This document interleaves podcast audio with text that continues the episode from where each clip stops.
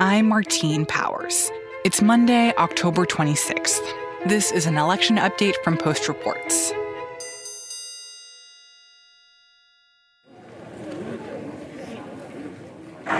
Madam President. The Majority Leader. we have order in the Senate? The Senate will be in order. The Senate is expected to confirm Amy Coney Barrett to the Supreme Court on Monday night, just a little over a week before the election. It's a dramatic victory for President Trump and for Senate Majority Leader Mitch McConnell. Now, the framers knew the independent judiciary would be a crucial part of this new experiment in self government. So, how fortunate for our country that the Senate just advanced one of the most qualified nominees for judicial service that we've seen in our lifetimes. Policy wise, there may be no thing that is more important to Senate Majority Leader Mitch McConnell than judges. Seung Min Kim is a White House reporter for The Post. And he encapsulated it pretty well in a floor speech Sunday afternoon when he acknowledged a lot of what we've done over the last four years will be undone sooner or later by the next election. They won't be able to do much about this for a long time to come. This is going to stick around for a while, and especially Amy Coney Barrett. She is only 48 years old. She will be the youngest Supreme Court uh, justice once she is confirmed and installed to the Supreme Court. And that means she could serve on the court for decades to come.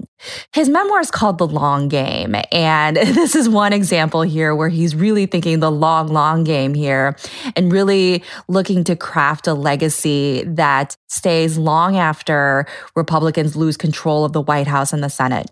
Well, and that is the next question, right? That this is one battle that Mitch McConnell has been waging for the last several weeks to get Barrett confirmed as a justice. But at the same time, he's fighting in his own reelection race. He's fighting for continued control control of the Senate for Republicans. He's fighting for continued control of the White House and hoping that President Trump gets reelected. So, what is his calculus on whether this fight over Barrett could make it more difficult in all these other fights that he's trying to win? Well, right after the death of Justice Ruth Bader Ginsburg, and we kind of saw the political dynamics start to emerge and whether this could hurt Republicans or help Republicans, it was a really fascinating um, decision, if you would say, that McConnell kind of had to make. Do you go ahead rush through a very conservative Supreme Court justice who, you know, to be frank, gets Republicans voters excited, but obviously just angers and galvanizes liberals and perhaps could help Democrats on November 3rd. But do you kind of risk that and uh, cement a 6 3 conservative majority for um, on the Supreme Court for years, if not a generation at this point? It's, it's where kind of your two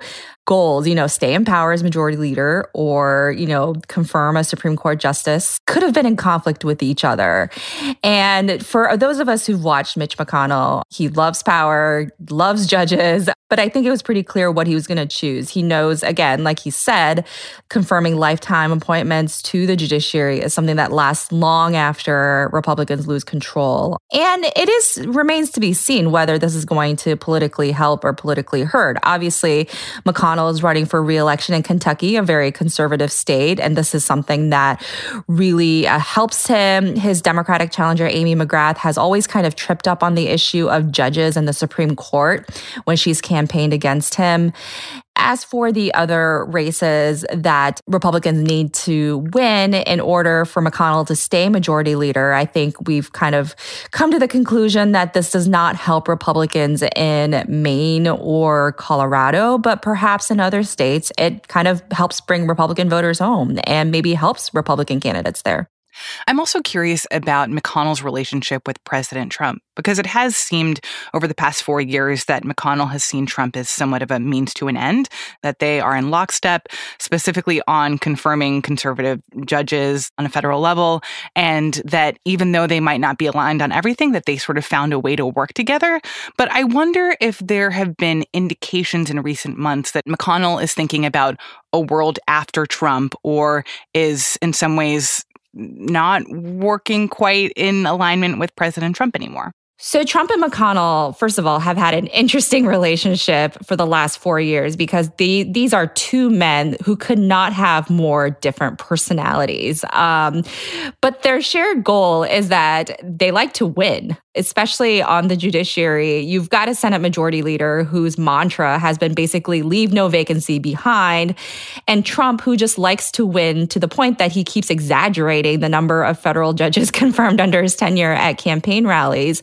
So, despite their diametrically different personalities, um, and obviously points where McConnell has kind of had to gently scold the president or distance himself from the president at times, they've been able to work decently well um, on a lot of these shared initiatives. But there definitely have been times where they had to differ recently, and one is a stimulus deal.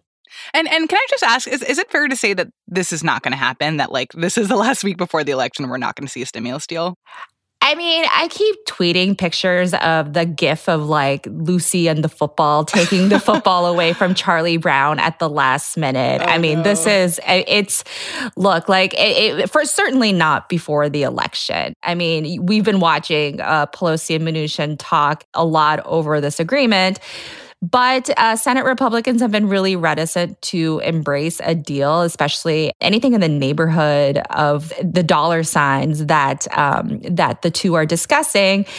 And President Trump, who's never really been someone who's cared about the debt or deficits, has said we should go even more. Let's go higher. Let's go above $2 trillion for this package, which is something that clearly McConnell and Senate Republicans have made clear that they're not going to embrace.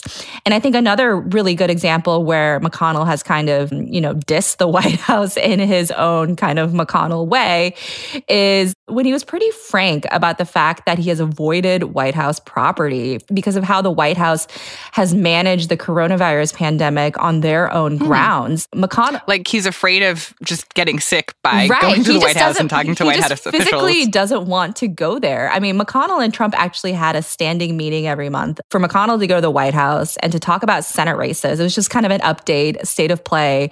I believe this was around the time of the president's own coronavirus diagnosis.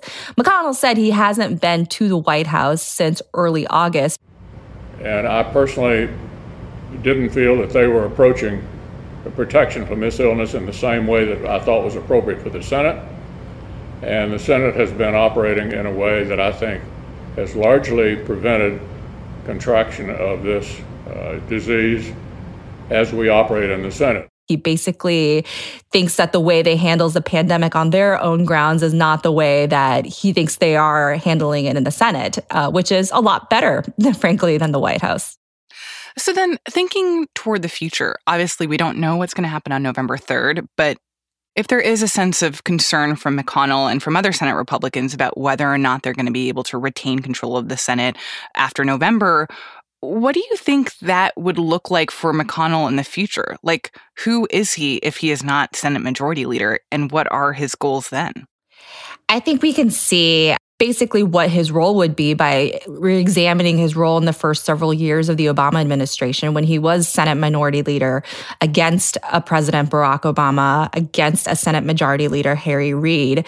And he was really able to keep his ranks together to block a lot of initiatives and frankly a lot of judges too by the Obama administration. I mean, for going back to the issue of judges, one of the reasons that Democrats say they pulled the nuclear option in 2013 to change a, a, lot of the confirmation rules for a lot of these judges is because they had to. Republicans constantly filibustered anyone uh, that President Barack Obama nominated, and then basically were trying to prevent Obama from filling these seats on the DC Circuit Court of Appeals, which we know is the second most powerful federal court in the country.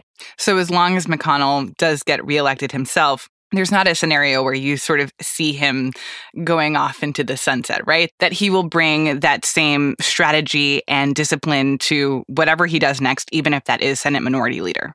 Definitely. I mean, he's going to be a pretty forceful minority leader if Republicans lose control of the Senate uh, next week.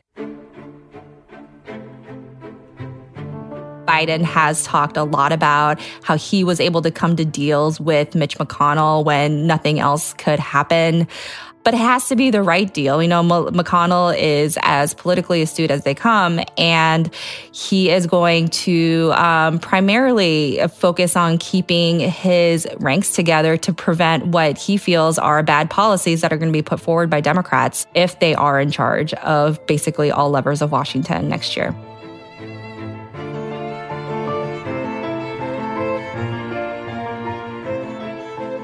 Seung-Min Kim is a White House reporter for The Post.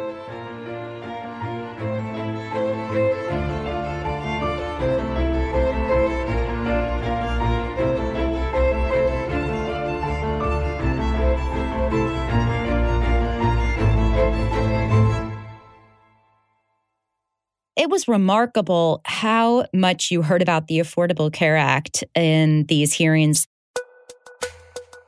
November 10th is the absolute date they have to fill the vacancy if the president and those who support him are going to keep their promise to end the Affordable Care Act. They need that ninth justice. They're framing you as a real threat to health care coverage. I'm not here on a mission to destroy the Affordable Care Act. I'm just here to apply the law and adhere to the rule of law. In fact, I think at one point I tweeted, Is this a 2009 Senate hearing on the Affordable Care Act, or is this an Amy Coney Barrett confirmation hearing?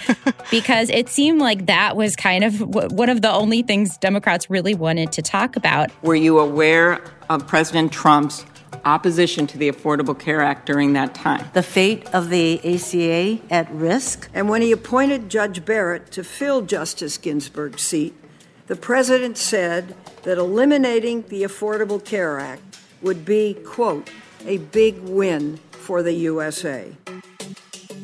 As the full Senate moves to confirm Barrett on Monday, Democrats are eyeing one case that's coming before the Supreme Court this fall it's a case that questions whether the ACA is constitutional.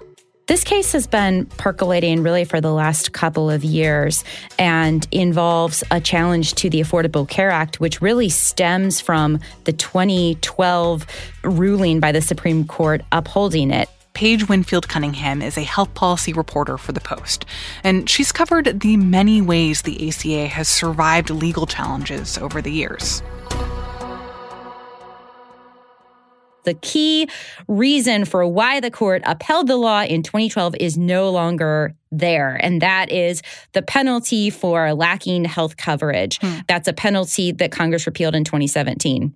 And, and, I remember that this, and I think this is called the the mandate, right? Like that this is a big part of how healthcare was supposed to work. Is that the only way that you can get everyone on board and like make it sort of financially feasible for the country is that if you don't have healthcare, then you have to pay a tax essentially or pay like a cost for the fact that you are not insured and then if you get into some kind of health trouble that the government is going to have to pay for you later Right. It was seen as the linchpin of this whole thing, where, you know, the idea was that the Affordable Care Act was going to extend all of these benefits that were going to especially help people that were sicker, that were more expensive to insure. But in order for to, so that the insurers wouldn't go completely underwater financially, you also had the mandate, which was saying, hey, even if you're healthy, no matter what, everybody has to buy health coverage or you're going to have to face uh, a tax penalty. But then that critical part of the ACA, this kind of penalty penalty for not having health insurance. That went away. So it seems like this lawsuit is about, well, if that part went away, then does the whole ACA need to go away?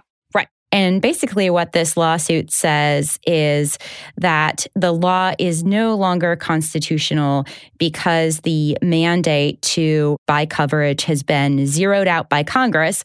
And because the court in 2012 said that the mandate was constitutional and therefore the rest of the law was constitutional, because that mandate is essentially gone, that the entire law must now fall. And the challenge has been brought by Texas and more than a dozen other Republican Republican led states. But it feels like just even in the past couple of weeks, there's like this renewed energy about where this case is in its legal process, the timing of it. Like, why does it feel so urgent right now? I think a lot of it is politically driven. You know, this is an issue that Democrats have really capitalized off of. What you've seen over the last couple of weeks is them really seizing this opportunity of there being a, you know, Supreme Court vacancy and now the nomination of Amy Coney Barrett to talk about this this lawsuit and they're really making the argument that adding another conservative justice to the Supreme Court essentially is going to be a very likely vote to strike down the entire Affordable Care Act. That's the political message that we're hearing. But when you talk to legal scholars, the chances that the court will strike the entire law seem to be much less. And why is that? Why is it that there are doubts that the Supreme Court would rule in a way that would completely dismantle the ACA, even if Amy Coney Barrett is a justice on the court and does side with the more conservative justices? I would say two things to that. Um, the first is that, you know, when this lawsuit was first filed several years ago, a lot of people were really scoffing at it. I mean, the argument seemed so ridiculous at the outset because basically the states are, are saying that the mandate is required for the entire law to stand. Well, clearly that's not what Congress intended. Clearly, Congress zeroed out the mandate but didn't repeal the rest of the Affordable Care Act. So it's obvious hmm. that the legislature felt that it was fine for the rest of the law to stand without the mandate, that the mandate was not necessary for the Affordable Care Act. In that way, Congress has made its intent known. And yet, the, the bringers of this lawsuit are arguing the very opposite. And so from the very beginning, it was really remarkable that a lot of conservative legal scholars who actually disliked the Affordable Care Act and wanted the court to strike it down back in 2012, they've actually come out and said this is a really silly argument. It doesn't hmm. have a lot of legal grounds, and we don't agree with that. And you've actually seen some of these conservatives team up with more liberal scholars to actually ask the court to uphold the Affordable Care Act in this case. So there's that part of it. And then the other question has to do with an issue known as severability. What does that mean? You heard a lot about this term severability uh, in in Amy Coney Barrett's confirmation hearings. So the doctrine of severability um, is a doctrine essentially of statutory interpretation, and what it means. Severability has to do with if the court finds one piece of a law unconstitutional and, and strikes it down, is the rest of the statute able to stand? So if you picture severability being like a Jenga game, it's kind of if you pull one out can you pull it out while it all stands? Or if you pull two out, will it still stand? So Justice Scalia. Where that comes to bear in this case is the question is the Affordable Care Act uh, severable from the individual mandate? So the two questions the court is being asked is A, is the individual mandate constitutional? Uh, if if the court says the mandate is constitutional, then that's the end of the case and the entire law stands. So if the court rules the mandate is unconstitutional, then they're faced with a second question, which is can the rest of the law stand without it? And that goes to the issue of severability. And that's why you saw a lot of senators, particularly Republicans, trying to get Amy Coney Barrett to explain how she views the issue of severability. And what was her answer to that?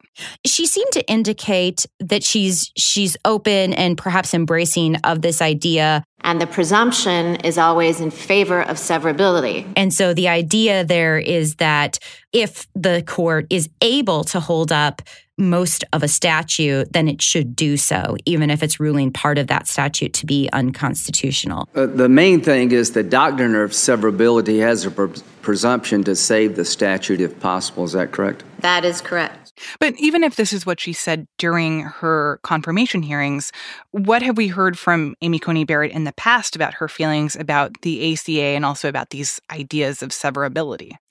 Yeah. So in the past, uh, and this is something that has given Democrats cause for worry, she has seemed sympathetic to conservative justices on the court who wanted to strike down Obamacare. In a 2017 law review article, she seemed to be critical of Chief Justice Roberts' 2012 opinion, which sustained the mandate. And at that, in that law review article, she wrote that Chief Justice Roberts pushed the Affordable Care Act beyond its plausible meaning to save the statute. And then she also seemed to express sympathy with the conservatives in another 2015 ruling, which was challenging another um, kind of technical error in the law.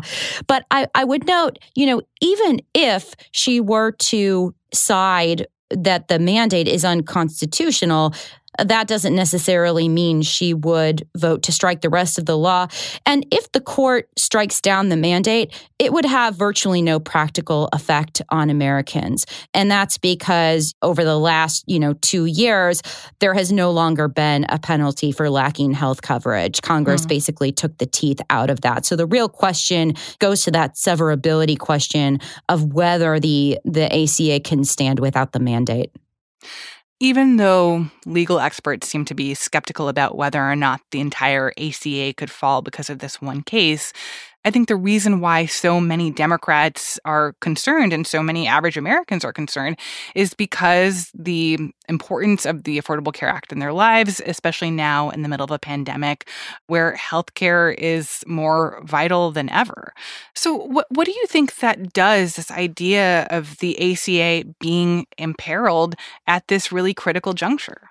If the court were to do what the Trump administration and the Republican led states are asking them to do, which is strike the whole law, it would have a huge effect on the healthcare system. You would see, you know, an overturning of the Medicaid expansion, which has covered a lot of people. You would see the marketplaces where you can get subsidized private coverage dissolve. You would see these protections for people with pre-existing conditions dissolve.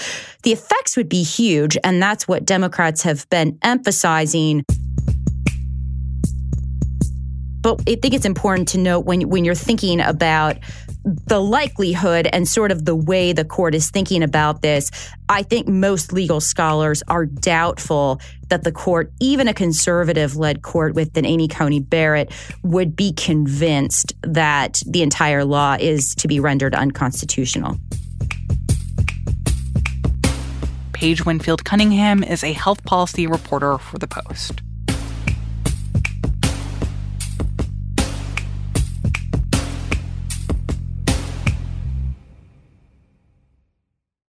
Now, one more thing.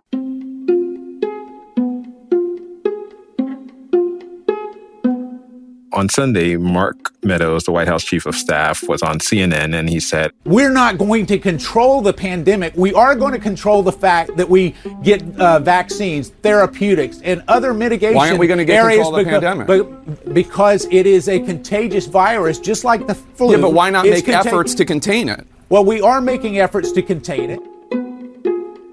He essentially made it seem as if the White House was giving up on the idea of controlling this pandemic, which is spiraling out of control in parts of the country. And instead, they were going to focus on therapeutics and vaccines and helping people who catch the virus rather than keeping people from catching the virus. My name is Tolu Olorunnipa, and I cover the White House for The Post. I think they realize that this is a political inconvenience for them to have this virus surging out of control right before the election, and they're trying to change the narrative. But of course, we know that hundreds of people are continuing to die on a daily basis, and the fact that cases are going up inevitably means that more deaths are on the way. So it is a curious uh, approach from the White House, but I think they have realized that they have failed to control the virus.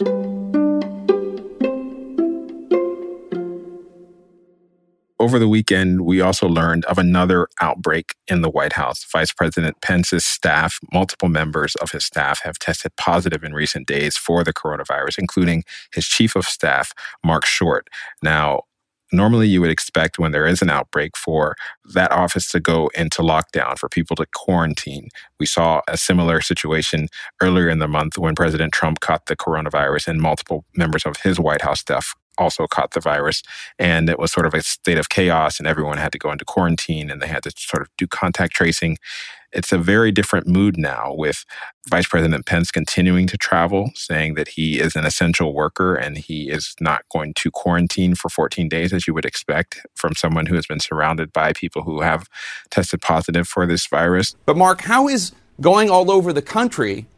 How is that uh, campaigning? How is that essential work? It's not like he's helping to contain the virus. In fact, the opposite. He's holding rallies that could be spreading the virus. Well, actually, he's not just campaigning, he's working. We saw a, a Middle East peace agreement with Sudan in the Oval Office that the president engaged in. And for anybody to suggest that the president has been out campaigning and not getting things done, uh, all you have to do is look at the facts. He was so, at a campaign so, rally so, in Tallahassee. It's a sign of that shift that now that the White House realizes that they don't want to try to control the virus, they want to learn how to live with the virus, as President Trump said on the debate stage a few days back over soon. I say we're learning to live with it. We have no choice. We can't lock ourselves up in a basement like Joe does. He has the.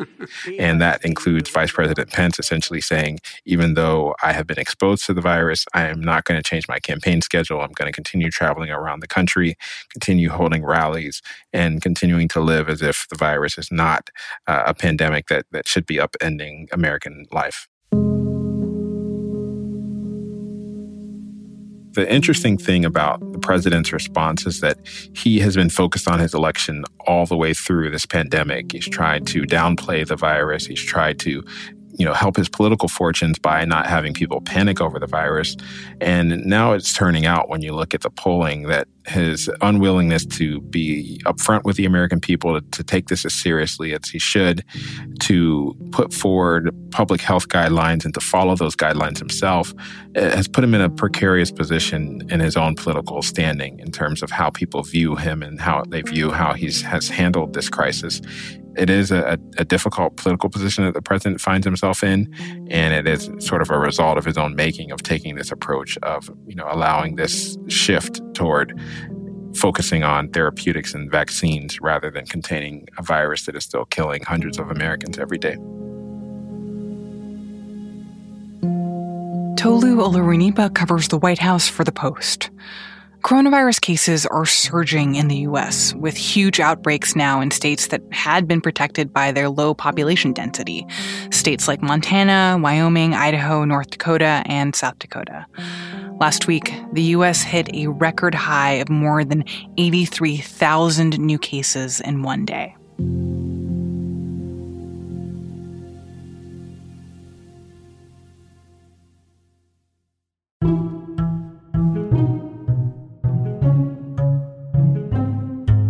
That's it for this segment of Post Reports. Full episodes of our show come out every weekday afternoon. You can subscribe at postreports.com or wherever you get your podcasts. I'm Martine Powers. Thanks for listening.